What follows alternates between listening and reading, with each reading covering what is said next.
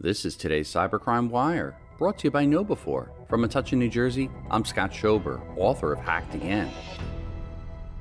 Nissan New Zealand and Australia were hit by a cyber attack and potential data breach. Japanese car giant Nissan warned customers Thursday that its operations in Australia and New Zealand had been hit by a cyber incident, as reported by the New Zealand Herald. Nissan says hackers have hit its New Zealand and Australian operation. It is still trying to gauge the extent of the attack, including whether customers' personal information has been accessed. The Japanese carmaker says in a statement on its website that its dealer network is not affected by the incident. IT Wire reports that the attack is also affecting Nissan Financial Services, Mitsubishi Motors Financial Services, Renault Financial Services, Skyline Car Finance, Ram Truck Finance, and LDV Financial Services. The Nissan statement says it had notified the Australian Cybersecurity Center and the New Zealand National Cybersecurity Center, and that the company is working to restore systems as soon as possible and will continue to provide updates on their website.